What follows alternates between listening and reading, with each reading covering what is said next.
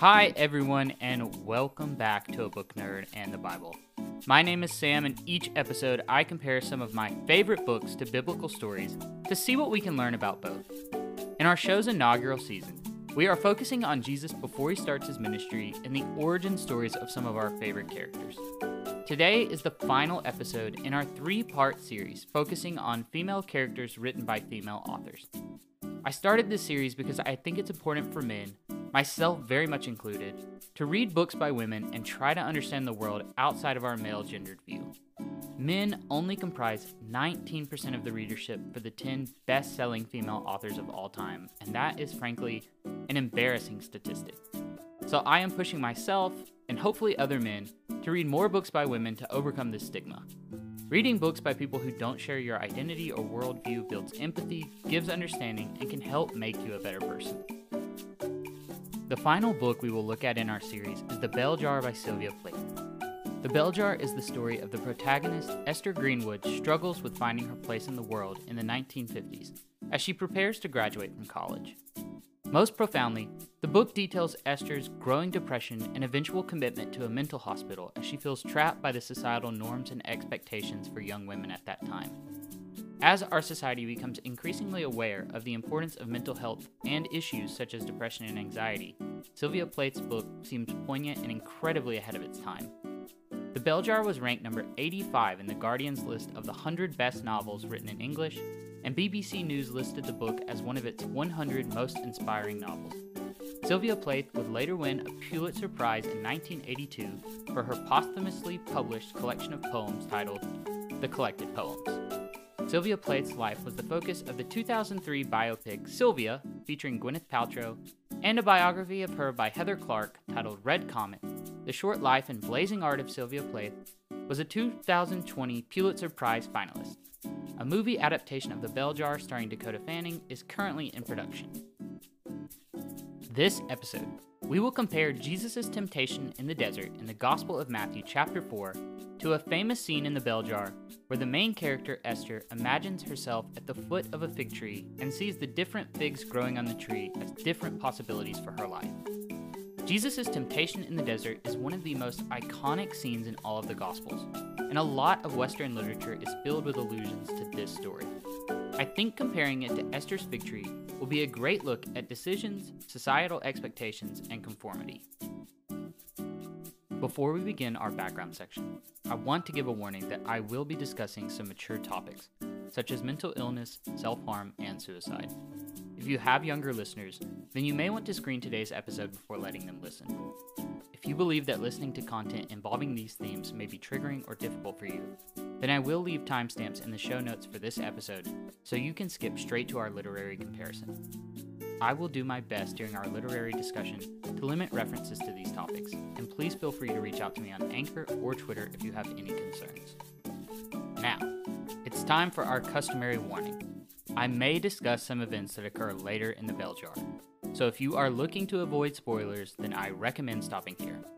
But society expects you to read the book before you listen to this episode, so be like our two heroes today and just jump into it. With that said, I think we can begin today's discussion. Follow me to the wilderness of Judea and the concrete jungle of New York City for some background on today's stories, and let's dive in.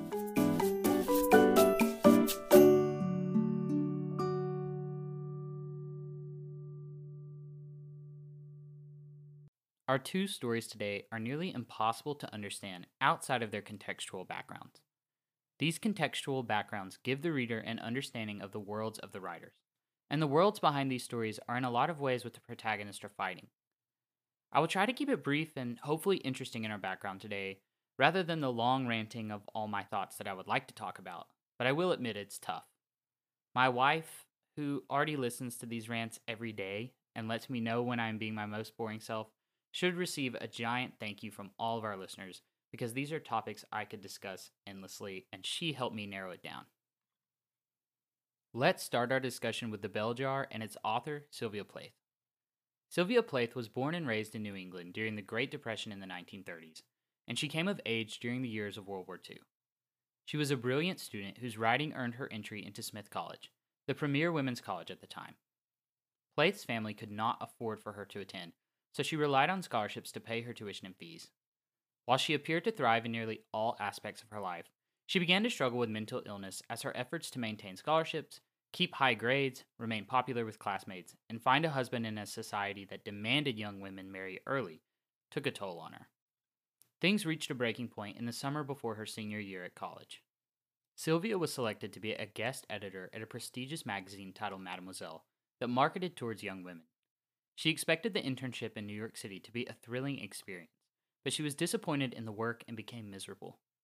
She looked forward to returning home and attending a writing class at Harvard University, but she was heartbroken to learn she was not accepted into the class.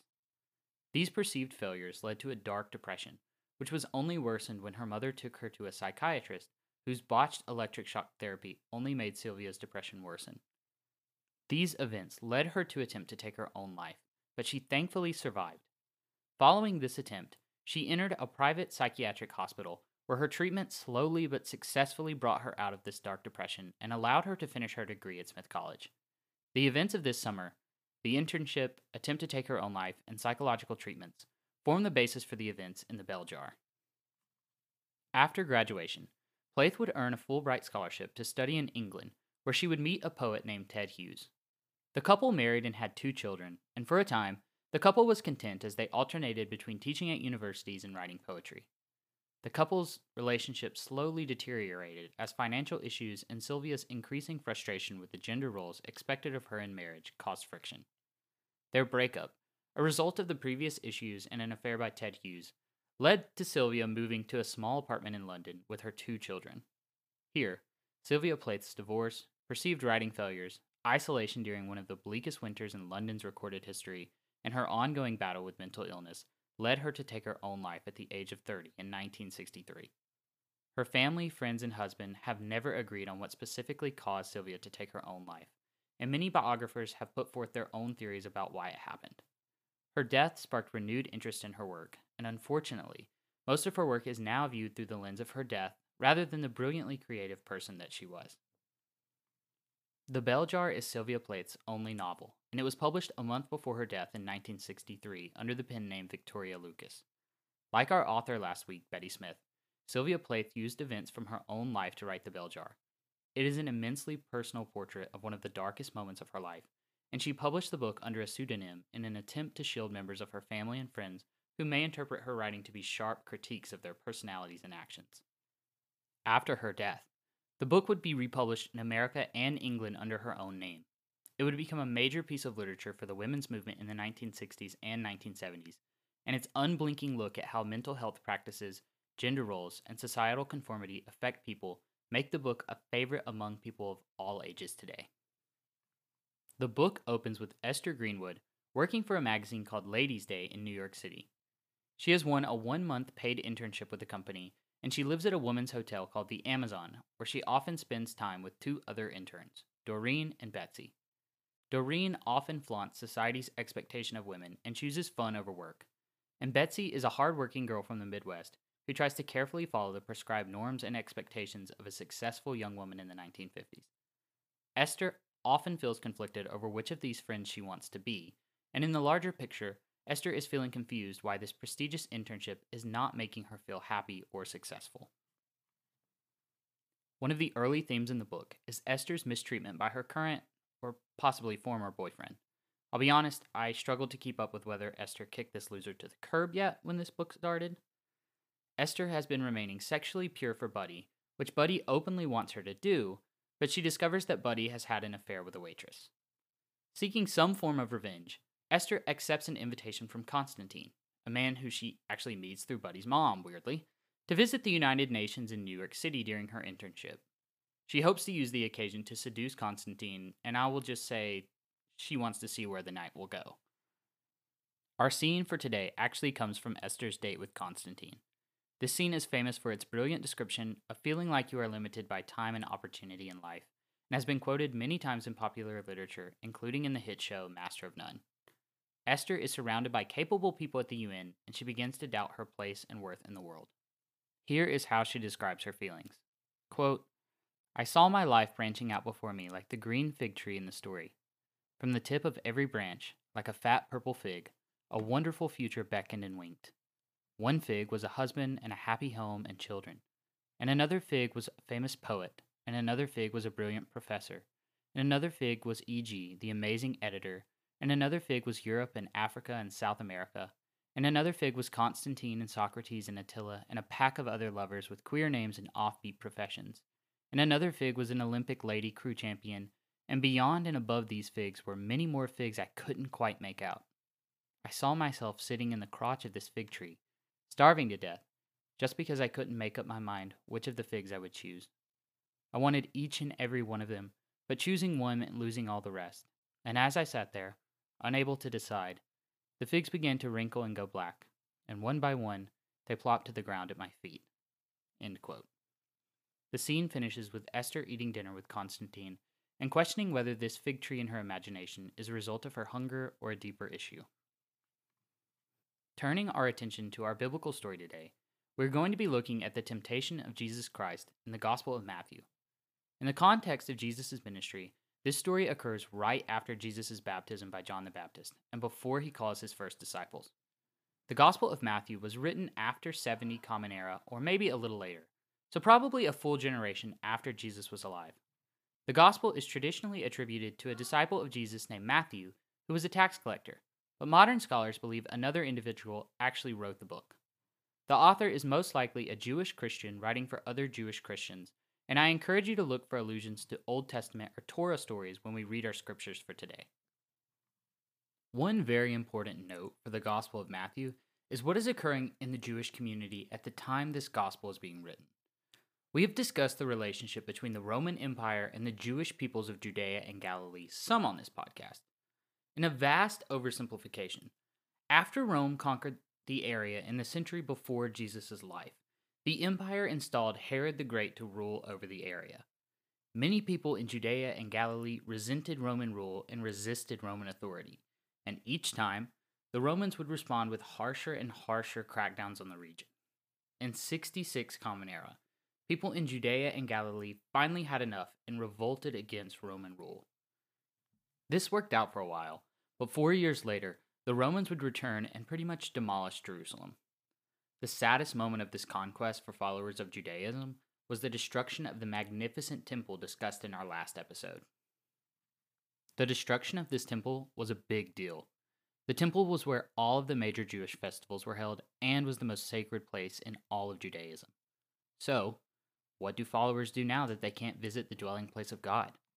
Well, one Jewish teacher bravely asked the victorious Romans if he could found an academy for Jewish teachers outside of Jerusalem.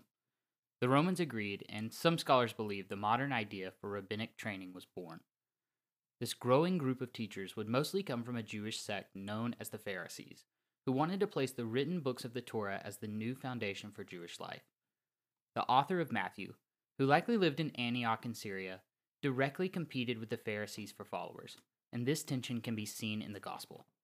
The author of Matthew frequently labels Pharisees as hypocrites for what he perceives as an overly legalistic take on the Torah, and he writes the Pharisees as the enemies of Jesus pretty often in his story of Jesus' life. It didn't help that in his own time, Jesus was often accused of violating Jewish laws and disregarding the scriptures of the Old Testament. And the new Christian church was increasingly non Jewish or Gentile in its makeup. In sum, the author of Matthew is writing at a time when his local faith community would be torn over the Pharisees' attempts to create new traditions to keep the Jewish community separate from other communities, and the early Christian church's attempts to gain followers in an increasingly diverse church that might minimize the importance of traditional ethnic Jewish identities. So, what does this have to do with our story of Christ's temptation? Well, quite a lot, actually. Matthew, like I'm sure a lot of us, does not have a problem identifying his rivals and enemies with Satan. So, in the story today, think about the way Satan is responding and if they sound like something an overly legalistic Pharisee might say. Pay particular note to Satan's use of the Old Testament in the story. So, from Matthew 4, verses 1 through 11, here is the temptation of Christ. Quote, Then Jesus was led up by the Spirit into the wilderness to be tempted by the devil. And after he had fasted for forty days and forty nights, He then became hungry. And the tempter came and said to him, If you are the Son of God, command that these stones become bread.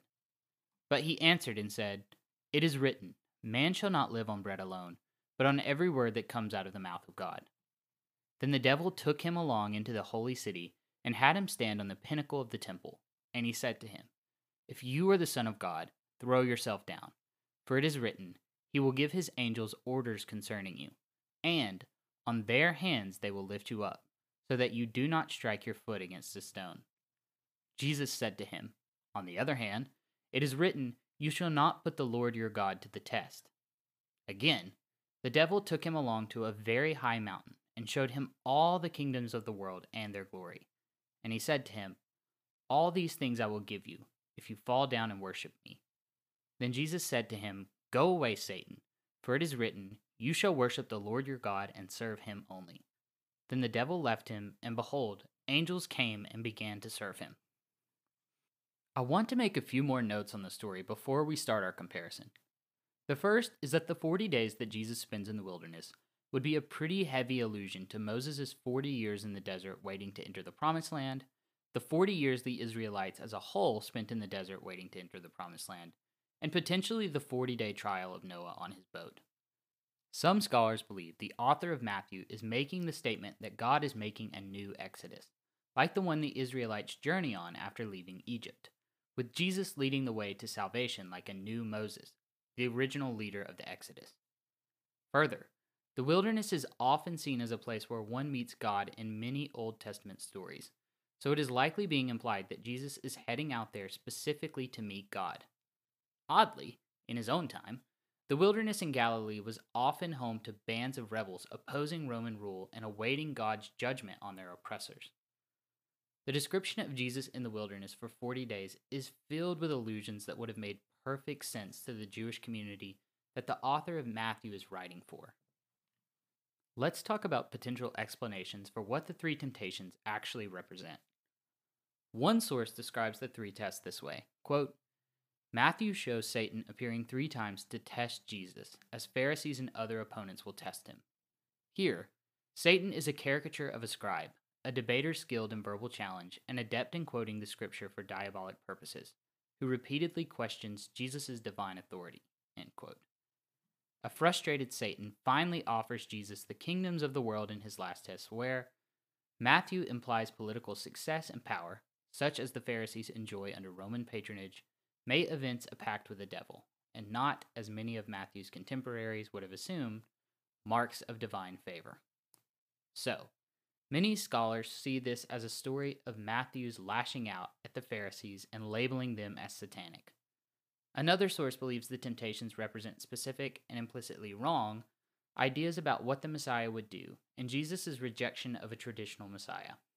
Quote, the three temptations then stand for the three popular conceptions of the future kingdom the mythological abundance of paradise returned to earth, the stones to bread, the regal glory of a Davidic empire, all the world's kingdoms and glories, and the supernaturalistic, catastrophic advent of an angelic Messiah.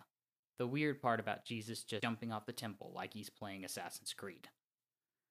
Many Christians in the Middle Ages believe this to be a story where Jesus has gone to meet with God in the wilderness, and Satan appears to him because he is unsure of whether Jesus is the Messiah.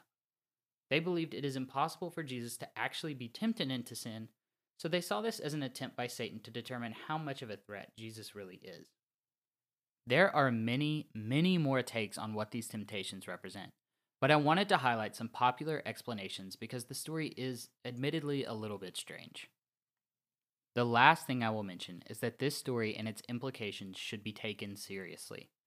Although the author of Matthew is in conflict with the Pharisees, we should understand that the Pharisees were attempting to preserve their Jewish culture in the massive upheaval following the destruction of Jerusalem.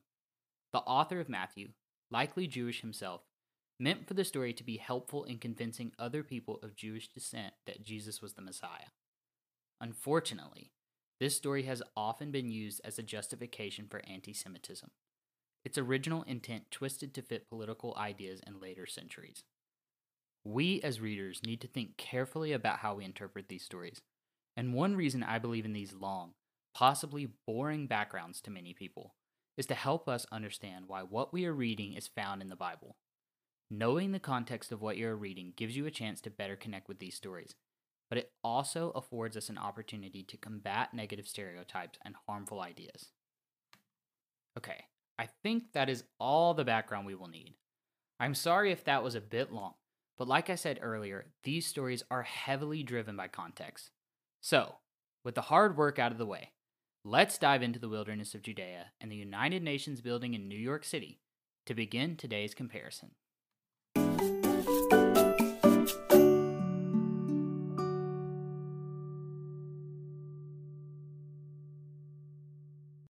In his famous commencement speech, Steve Jobs once said, quote, Your work is going to fill a large part of your life, and the only way to be truly satisfied is to do what you believe is great work. End quote. This advice sounds great when you hear it, but the truth is, deciding what work, and to a large extent the type of life, to pursue can be one of the most difficult decisions of any person's life. In our stories today, we find our protagonist in the pains of deciding which direction they should take their lives. For Esther, she is on a one month internship that should be thrilling for a young woman hoping to begin a career in writing. But she doesn't feel excited, and it appears her boss notices. The big boss pulls her into her office one day to confront Esther about her plans for the future. Quote, What I always thought I had in mind was getting some big scholarship to graduate school or a grant to study all over Europe. And I thought I'd be a professor and write books of poems, or write books of poems and be an editor of some sort. Usually I had these plans on the tip of my tongue. I don't really know, I heard myself say. I felt a deep shock hearing myself say that, because the minute I said it, I knew it was true. End quote. So, the decision about her future is clearly on Esther's mind when she is going on her date to the UN. Esther's fig tree vision in her mind is clear. She is smart, smart enough to have options for who she wants to be in the future. But she can't decide. A decision necessarily eliminates other possibilities. And how will she know she has made the right one? But now, unsure of what to do, the possible futures are dying on their own. And for her, worse than making a decision and picking just one fruit is her inability to choose any of the figs and watching them all pass her by. I think almost everyone can relate to this feeling. I think many people relate to this imagery even more acutely as the workforce becomes more and more specialized. Esther is torn between several different fields of work, but now people might even be torn within a single field. Like so many of us, Esther is considering the future and is worried about the person she will be. I think Jesus' sojourn into the desert also represents a period in his life when he is deciding what direction his life will take. Jesus clearly has an extreme response to his baptism by John the Baptist. And while the Gospels make it clear that Jesus and his family are aware of his status of Messiah from an early age, it seems that realization is hitting home in this scene. The Gospel of Matthew says the Holy Spirit drove Jesus into the wilderness to be tempted by the devil, and one source explains this temptation this way Satan acts as the obstacle that deflects Jesus from his messianic role. Satan's temptations here have to do with power and address the nature and authenticity of Jesus' mission. Another source spells it out this way Jesus was informed by a heavenly voice that he was the special favorite of heaven, that is, the divinely appointed agent of the kingdom. The question now was what was to be the nature of that kingdom? What these sources are getting at is that this story is about Jesus, now fully aware of his status as Messiah in the narrative of the Gospels, determining what type of Messiah he will be. The implication here is that, like Esther and her different figs, Jesus has options about what type of Messiah he will be. The temptations themselves hint at these futures. Jesus can perform natural miracles to return the earth to its original garden by turning stones to bread. Jesus can be a type of superhero, flying around by using his connection to God to show his power by jumping off the top of the temple or things like that. Or he can be a conqueror who restores the dignity of the Jewish people and Israel by commanding kingdoms and armies. These are all possibilities for him. And most sources I have read claim that these are types of messiahs that many Jewish people were waiting for. If you read Satan to be more allegorical than real in this story, then Jesus' temptations are remarkably similar to Esther's figs. He is imagining different futures for himself, and the temptations he sees are a way to express his confusion in the desert about what type of person and Messiah he should be. One of the most surprising undercurrents of these two stories is the protagonist's response to praise. Jesus has just been baptized, and a voice from heaven announces after the baptism that, This is my Son, whom I love. With him I am well pleased. Jesus' journey into the desert wilderness certainly reads as a response to the praise he receives from God at his baptism. Esther is obviously talented enough to win her internship in New York, and she tells us she was, quote, college correspondent for the Town Gazette and editor of the literary magazine, and secretary of Honor Board, which deals with academic and social offenses and punishments, a popular office, and I had a well known woman poet and professor on the faculty championing me for graduate school at the biggest universities in the East, and promises of full scholarships all the way. And now I was apprenticed to the best editor on an intellectual fashion magazine. End quote. That run on sentence leaves no doubt that Esther is aware of her accomplishments. On a side note, it's also a little weird that she brags about being a narc on other students in there with like all the other titles, but I won't dive down that rabbit hole. Esther's confusion about what to do next also seems to be a result of the praise she has received from her academic career. She has been told her possibilities are limitless, and unfortunately, she is experiencing in her fig tree analogy the downside of all that praise. Both Jesus and Esther are momentarily confused about what route to take in their lives as they receive this much praise. The major difference between our two characters is how they react to these moments of crisis. For Jesus, we see him beat back against the temptations posed to him by Satan and eventually cast Satan away. One commentator on the story said that Jesus' clapbacks to Satan are a result of Jesus' understanding he is to be a man of sorrows type Messiah, rather than a ruler king. Esther, meanwhile, remains sitting in her fig tree vision. She makes no movement as the figs drop to the ground and rot beside her. We receive no indication that she has made any decision about her future at all in her telling of this vision. Esther's inaction in the face of decision making stands in stark contrast to the sharp rejections of Jesus to his temptations. I don't think this is a critique of Esther Greenwood, though. It takes a very strong person to admit that they don't know what profession they want to follow in the midst of so much success. It would be easy for her to lie and say she is happy working as an editor of the magazine. There is a real power in admitting this, and Sylvia Plath deserves credit for writing her own indecisiveness into the story. We all want to be Jesus, met with temptation and confusion, only to discover that we know exactly what type of person we should be in the future. But I think far more often than we like to admit, we stare at our own fig trees, unable to decide what to do next. I think these stories serve as a great reminder of the power we have to shape our futures, and I hope they will give us the confidence to boldly claim the person we will be, like Jesus, and the confidence to admit when we aren't so sure, like Esther. Both responses are totally reasonable reactions to a world full of options, and I think these characters reveal the humanity that exists in all of our responses.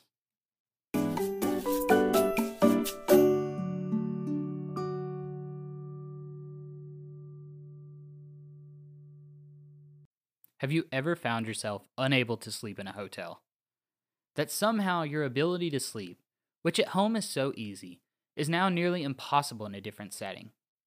When we leave the comforts of home, we start to realize all the small things that make up our routine, all the small things we do that relax us, even if we do them subconsciously. I don't find it a surprise at all that our two characters are having these moments of decision outside of their hometowns. Jesus has actually walked into the wilderness, away from all civilization, for a spiritual retreat in a sense. This is a rough, mountainous area, filled with scrub bushes, and most scholars believe the area Jesus went to was in a rain shadow. Rain shadows are a result of moisture falling in a high area and leaving only dry air to blow in a low lying place. So Jesus is in a dry, hilly area, alone in the wilderness. It is here away from the towns he grew up in, that Jesus experiences a spiritual testing and confronts the devil. The Judean wilderness might be about as far opposite as one can go from the thriving metropolis of New York City in the 1950s. Esther, who like Sylvia Plath grew up in a small New England seaside town, is thrust into the tumult of the city during her internship. She is staying in a luxurious hotel, but the book has scenes where she feels uncomfortable because she is unaware of when to tip bellhops and cleaners. She visits proper restaurants with the magazine staff, something she has never felt before. She goes to clubs and tries alcoholic drinks she has never encountered. If the Judean wilderness represented a stark contrast to Jesus' normal life, then the concrete jungle of New York City certainly has the same result on Esther. She experiences a similar sort of trial to Jesus as she makes her way in the city for the month. I think the settings of these stories help us understand what our protagonists are going through. The wilderness is an isolated place where rebels and bandits go to avoid the authority of Roman rule. It makes sense that Jesus, who in some ways must feel the isolating effect of being the Messiah, heads there to sort out his own feelings and thoughts about the life in front of him. New York City's roaring atmosphere is also a good fit for Esther's emotions. She feels rushed and watched as she tries to decide the direction of her life. Worse, she too feels a sense of isolation in the city as she feels no one relates to her growing sense of uncertainty in the world. There is an obvious difference between the two in terms of physical landscape, but both city and desert serve the purpose of revealing how Esther and Jesus have traveled away from home and feel a sense of isolation in their quest to figure out their futures. Beyond simply the settings of the story, the timing of our stories reveals another influence on our characters' emotions. Verse 2 in chapter 4 of the Gospel of Matthew tells us and after he had fasted for forty days and forty nights, he then became hungry. This hunger actually sets up his first temptation to turn stones into bread. Now, turning to Esther, after her vision of the fig tree, her date Constantine takes her to a small restaurant near the UN. She says, quote, I don't know what I ate, but I felt immensely better after the first mouthful. It occurred to me that my vision of the fig tree and all the fat figs that withered and fell to earth might well have arisen from the profound void of an empty stomach. Hunger is in part driving the visions and experiences of Jesus and Esther. In fact, both begin to have a much more positive outlook after eating. Esther tells us her dark reflection on her choices in life probably was just the result of her being hungry. One commentator, angry that more people don't use this later quote about hunger, expresses it this way quote, Plath isn't presenting us with a withering fig tree as the inevitable end to all young people with promise. She's showing us a young woman in great pain who sometimes forgets to do things like eat.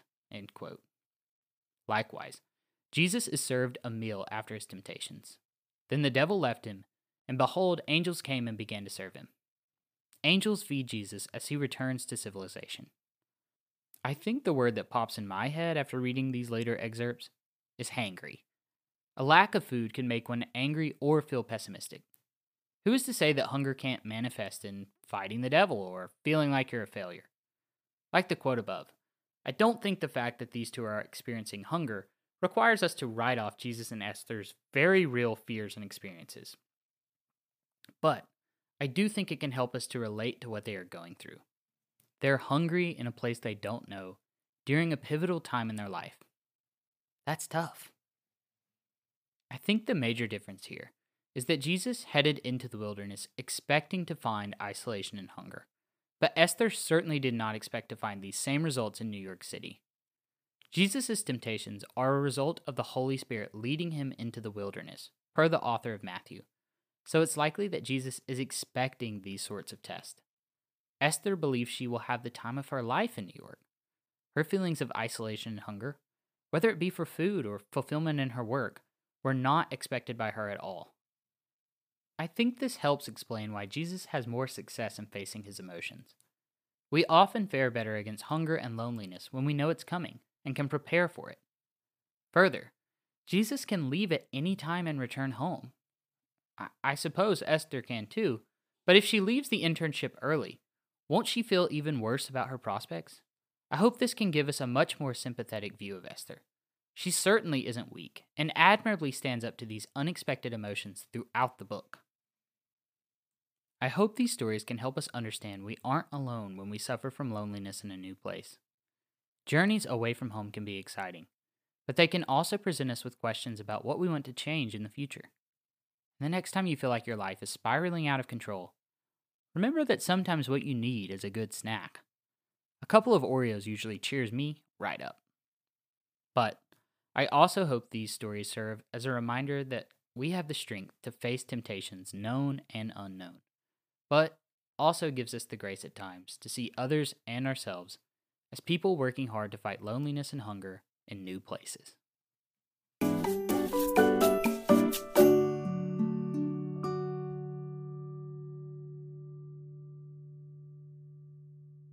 The final point that I would like to discuss today is the role of expectation in the stories. Expectations are a powerful thing in our lives. They often lie unseen and unthought of until we run into a situation that violates our expectations. I think expectations are really sitting in the background for both of our characters, and they are one of the main motivators for our heroes. I mentioned this in our background section, but there were quite a few expectations for what a Messiah would bring to the nation of Israel. Some thought he would restore the arid and dry land to its original state in the Garden of Eden. If you're unfamiliar with the garden, just think of any picture you've ever seen of a Hawaiian waterfall, because that is exactly what I do every time it's brought up. Others thought the Messiah would have supernatural powers and could reveal the full might of God. And others thought the Messiah would be a warrior king, capable of conquering all of earth. All these expectations are different, but they do have one thing in common they expect a lot. Jesus certainly would not have been immune to these expectations. In an area fraught with political tensions, I'm sure many were seeking someone to save them from the country's trials. I think these expectations are ultimately what drove Jesus into the desert. Jesus needs to get away from the expectations of the people around him to fully come to terms with the type of Messiah he wants to be. And he knows choosing a route that varies from the traditional expectations will be difficult. The wilderness gives him the space to realize who he is and formulate a plan for how to go about his ministry. Esther is also bearing the weight of societal expectations. The first fig she mentions, the one involving a husband, happy home, and children, is certainly the societal expectation for women in the 1950s. Beyond that, later points in the story reveal her mother expects her to learn a skill, such as shorthand, rather than pursuing writing full time. There is also the sexual purity expectations of her sometimes boyfriend buddy I mentioned earlier. Expectations exist for her to succeed in the classroom and maintain the scholarships that will allow her to attend school. There is also the expectation of herself to enjoy her internship and be successful. In many ways, The Bell Jar is a story of the unrealistic and harmful expectations we placed on women in the 1950s, all of which still persist in our society in some shape, form, or fashion today. Esther's fig tree analogy, for me, is an expression of her inability to match the competing expectations of her life. The fig tree is a place she can properly mourn the weight she is carrying. The scary and frightening thing of Esther and Jesus' experiences to reconcile their societal expectations is that they're alone in both scenes. There is no one helping Esther to find the fig that looks most appetizing. There is no helper for Jesus to call on in the desert. These two are wrestling with the expectations of who they should be all by themselves. Both protagonists are remarkable in the way they take time to recognize what is expected of them, and in their own way, inwardly confront the fact that they won't meet all these expectations. In some mm-hmm. ways, it also shows how gender permits men to eschew traditional norms in a way women cannot. Jesus can begin a ministry of his own choosing after leaving the wilderness. Esther is in many ways confined to the female roles of her time, and she cannot simply walk out of the internship ready to assume a career she can make on her own. There are certain prescribed places for women to exist in her time, and she feels constrained by this. Her fig tree vision ending contrasts sharply with Jesus' exit of the desert because she can choose only one fig. Unlike many men in her time, Esther cannot mix and match futures to suit her needs. This is a major reason I started this three episode series, is to find places where a masculine reader like myself might gloss over something a feminine reader spots readily. I hope to recognize where my identity as a man allows me to sidestep societal expectations in a way that the women of my life would be punished for. These stories exemplify the temptation to conform to what society expects of us.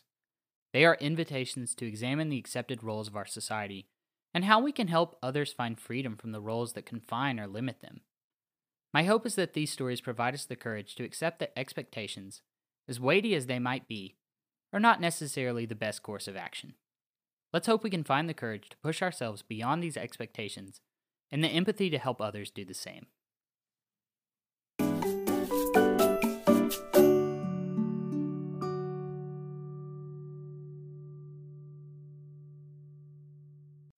That is all we have for this week. I sincerely hope you enjoyed learning more about Esther Greenwood and Jesus' temptations in the wilderness. If you are interested in learning more about either story, then stick around past this conclusion to hear some great sources I used to write this episode. Also, I'm starting to share some images on Twitter to help you visualize the places we talk about. So follow me there to keep up with the show and learn more. Next week, we will be looking at the story of an angel visiting Joseph to tell him about Mary's miraculous pregnancy in the Gospel of Matthew. I am still trying to decide exactly which story I will use as a comparison, but I will announce it on Twitter when I have decided.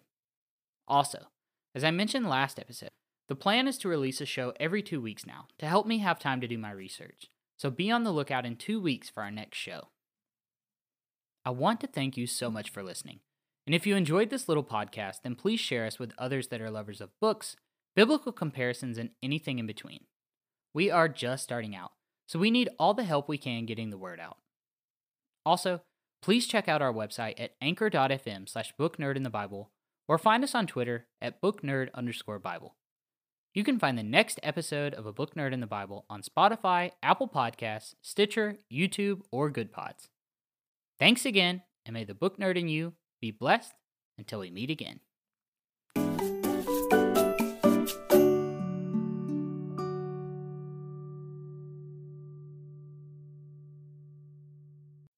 This week would have been impossible to write without some strong sources. I really hope you will check out some of these great pieces to learn more about the stories we looked at today. For more about The Bell Jar and Sylvia Plath, check out, obviously, The Bell Jar by Sylvia Plath, now being published by HarperCollins. Sylvia Plath, The Bell Jar and Poems by Rachel Hoggard Reif from the Writers and Their Works collection. Red Comet, The Short Life and Blazing Art of Sylvia Plath by Heather Clark. And the Collected Poems by Sylvia Plath and Ariel by Sylvia Plath. For more about Satan in the Gospel of Matthew, read The Origin of Satan by Elaine Pagels, The Birth of Satan by T.J. Wray and Gregory Mobley, and The Fall of Satan in the Old English Christ and Satan by Thomas D. Hill in the Journal of English and Germanic Philology. For more about Jesus and his temptations in the wilderness, look at In the Footsteps of Jesus, second edition, by Jean Pierre Isbouts, published by National Geographic. Calvin 33 Jesus in the Wilderness by Hans Moll from the book Calvin for the Third Millennium. Enigmatic Bible Passages It's the Little Things That Count by Paul J. Achtemeier in the, in the Biblical Archaeologist. Jesus with the Wild Animals in Mark 1.13 by John Paul Heil in the Catholic Bi- Biblical Quarterly. The Temptation of Jesus Eschatologically and Socially Interpreted by C.C. McCown in the Biblical World. The Temptation of God Incarnate by David Werther in Religious Studies. The Temptation of Christ and the Motif of Divine Duplicity in the Corpus Christi Cycle Drama by David L. Wee in Modern Philology. Jesus and Isaiah by Steve Moyise in Neotestamentica. The Temptations of Jesus by J.J. McGee in The Furrow and finally, The Wilderness and Revolutionary Ferment in First Century Palestine, a response to D.R. Schwartz and J. Marcus by Bruce W. Longenecker in the Journal for the Study of Judaism in the Persian, Hellenistic, and Roman period. I hope these sources will be useful for you as you learn more about today's stories. Thanks for listening, and I hope you will join us again in two weeks' time.